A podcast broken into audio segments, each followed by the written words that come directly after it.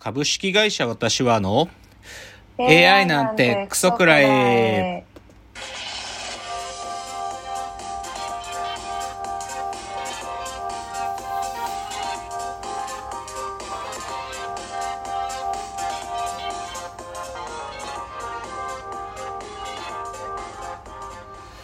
群馬が生んだ怪談時株式会社私は社長の竹之内です。サブカル研修生4代目アシスタントの深谷です。えーこの番組は大喜利 AI を開発する株式会社私は社長の竹之内が AI のことなんかお構いなしに大好きなサブカルチャーについてサブカルリテラシーの低い社員に丁寧にレクチャー。言い換えれば無理やり話し相手になってもらう番組です。ということで今日158回。えーはい。今日3月24ですからね。来週が3月31あだからまああと3月の後に1回2022年度もう終わりますねという感じですけどね。いやまあ別に年末だからってわけじゃないんですけどね。まあ今週のラジオやエンタメライフで別にこれエンタメでも何でもないんだけどなんか先週はねちょっと人とご飯を食べに行く機会が多くてですね。おちょっとそんな話を最初にというか、あの、実は先週ですね、あの、2代目アシスタントの箕浦さんが、あの、はい。一時的にアメリカから帰ってきてまして、おうおう1週間ぐらい戻ってきたんですよね。なんかね、ちょうどね、3回目のワクチン接種をした人は、なんていうの、あの、隔離期間っていうのがないくなった期間だったみたいで、だから空港での検閲が通れたらそのままもう普通に過ごしてよいっていうそういうなんか滞在だったみたいだけどあのうちの会社の近くの蕎麦屋さんに行きましたよ。でねああのお土産持ってきてくれてねわざわざアメリカからこんなもの重いものというねなんかねアメリカのねあの大リーグのスタジアムあ球場ですね。球場のね図鑑みたいなの持ってきてくれましたよ、うん、なんかおみお土産っていうかプレゼントで。すげえいい本だったな。こんな重いものどうもありがとうっていうかすげえテンション上がったっていうのが箕浦さんで。まあ箕浦さんまたアメリカ戻るんでまだあと少なくとも1年は向こういるらしいからまあアメリカで楽しく過ごすんじゃないですか。っていうのが一つでしょ。であとねあの僕ね月刊ムーってわかります？あのオカルト雑誌ムー。わかんない。ムー、はい。あのおまあオカルト雑誌っていうと怒られちゃうんだけどまあムムーっていう本があるんです雑誌が。まあ僕の子供の頃からずっとあるんですけど、実はそこの編集長とお友達でそのオカルトまあ YouTube とかにもよく出てますよ。三上竹春さんっていうね もう本当にサングラスかけてい。かがわしい人なんですよ、まあ、ムーの編集長なぐらいだからね。だその三上さんたちとコロナになる前とかたまに食事行ったりしてたんだけどちょっと先週なんか久しぶりに時間あるからあのい行きましょうよっつって行ったんだけどね。いやまたいろいろ教えてもらいましたよ、あの畑氏のことを中心に教えてもらいました。畑氏ってわかる？畑さん。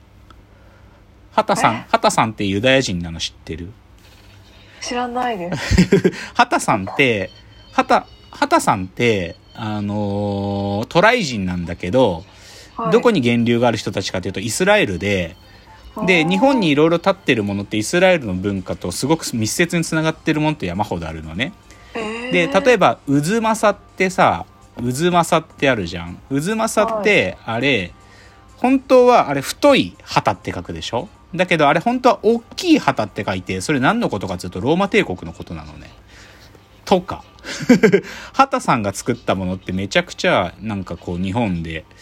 なんかイスラエルのか文化を残したものとかたくさんあってでそれで下鴨神社下鴨神社っていうのが実は畑さんが作って、実はし鴨とかね下。なぜ下鴨なのかとかいう話とかいろいろ教えてもらった。まあほまあ、そういうのいつも聞くんですよ。だから三上さんとの食ムー編集長三上さんとの食事はそういう世界の秘密を教えてもらう会なんで、他にもね警察の公安のことを教えてもらったりとかあと一番最後あの帰り道に竹内さんこの本読みなさいって言われたのが M, M 資金の本だったね。M 資金。M 資金っていうのはあの戦中の日本軍のすごいお金をアメリカ軍が接収したやつがどこかに隠されていてそれを M 資金と言うんだけどそれがいまだにに日本日本だけじゃなく日米の安全保障や政財界に影響を与えるか極秘資金として存在してるんで、その M 資金のこととか教えてもらいましたよ。っっていうのが2つ目で食事でしょ？で3つ目はねどっちかというと社内のあの社員の内田さんっていう、まあ、うちのエンジニアがいるんですけど、内田さん焼肉好きなんであの焼肉を行こうかなみたいな話をしてたんだけどたまたま僕がね散歩ウォーキングをしてたらあの、前ちょっと言ったかもしれないけど、0秒レモンサワーっていうさ、卓上にこうレモンサワージャーって告げる店があって、そこ行ったんですよって言ったら、それの完全なパクリ業態を発見してね、あのね、勝手にサワー、ホルモンおいでやっていう、これ白、白木屋グループが多分やってるんだけど、それがさ、中野で、まあ、うち中野っていうか東中野の駅前にあって、内田さんと僕の家のすぐそばだから、内田さん行ってみようっつって行ってみて、全く同じだったね。本当にレモンサワービャーっとついで、自分でレモンのシロップ入れて作って飲んでみたいな。でメインの食材はホルモンっていう、はい、でもねこれね YouTube で見るとねもう一つ同じ業態のねレモホル酒場っていうのがあるらしいんだよねこれ九州の会社らしいんだけどだからね、はいはい、もうなんかもう飲食業界パクリ合戦ね。なんか、ヒット業態をひたすらみんなでパクるっていう。でも、ここまで同じでいいんかとは思うけどね。まあでもそういうの言ってきました。面白かったですよ。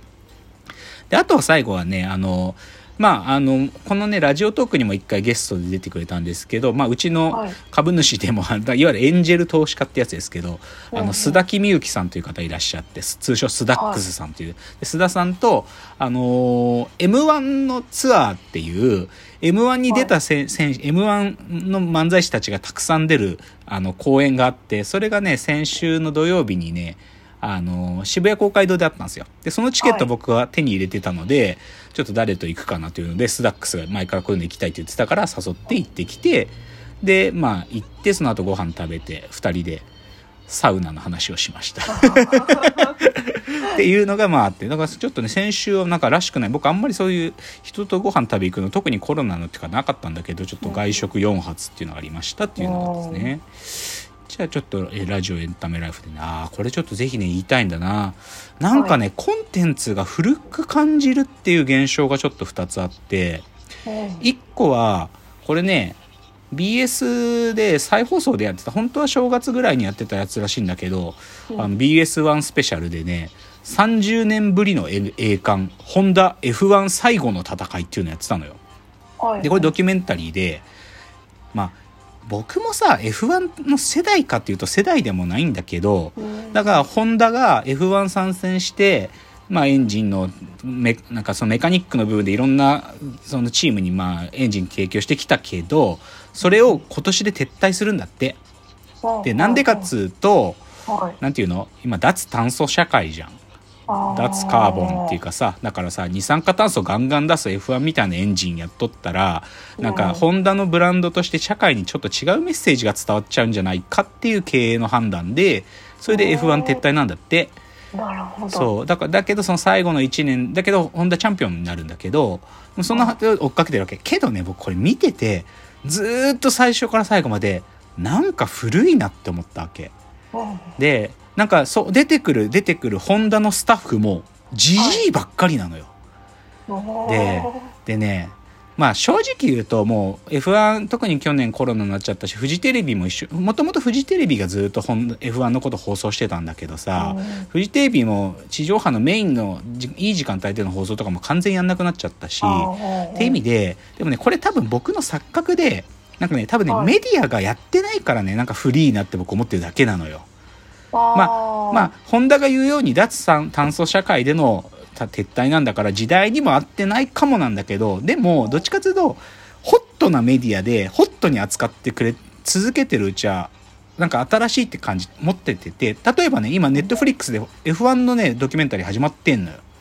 だからそれとか見るともう一回 F1 をかっこいいと思えるのかもなと思ったけど少なくともこの NHK のドキュメンタリーはもうホンダってかなんか F1 って古いなってちょっと思っちゃったね。だから多分これはメディアのメディアでや頻度の問題なんだけどね多分。と同じでこっちはねなんかそそれよりもさらにもうちょい違う根が深い古さを感じたのが「ハモネプ2022」ですね。あのハモネプをやっとったんですよ。先週ハモネプ。アカペラの僕が好きだったハモネプ。けどね、もう僕も見ないわ。はっきり言って。録画もしたしあのー、なんか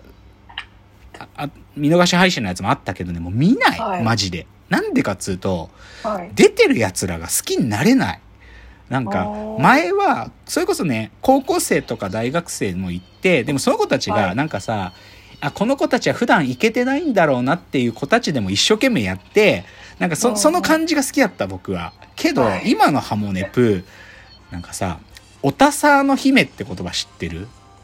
ああなんとなくオタサーの姫いわゆるさちょっとこう文化系のサークルのでも男の子がちなんかメインのなんか所属しかいなくて女の子一部しかいないんだけど、その中でその女の子がオタクサークルの姫のごとくチヤホヤされるっていうことをオタサーの姫と呼ぶんだよ。で、はいはい。ハモネプで真ん中で歌ってる女の子たちみんなオタサーの姫っぽいのよなんか。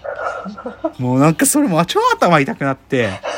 なんかもうなんかさファッションとかもひちいちいちダサいんだよねなんか。結婚式の二次会かよここはみたいな格好で出てきてて。だからねなんかもともといやハモネプってその芋臭さが良かったんだよ。なんかそのなんか別にイケてる子たちじゃない子たちが一生懸命やってるとか好きだけどなんかねはい。芋臭い番組だったんだけどでもなんかね僕の中でも応援できないダサさが乗っちゃってもう大学しか出てこねえしさ高校生とかも出せよと思ってだから要はなんかもう暇で時間ある大学生がなんか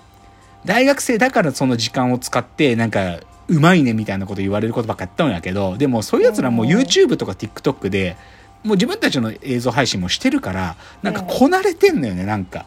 緊張しますみたいなノリもないわけその芋臭い芋臭いというかダサいやつらもさ。なんかもっと首相にしろよと思った。なんかムカついてねすげえ。っていうのでなんかまあちょっと本 F1 の話とねハモエプなんかでも両方古いなっていうかもうちょっとなんか応援できないなって思ったのがありましたよあ時間来ちゃうな。ちょっとじゃああの残りもろもろ次のチャプターで冒頭言って今日のコーナー参ります。じゃあ次です。はい。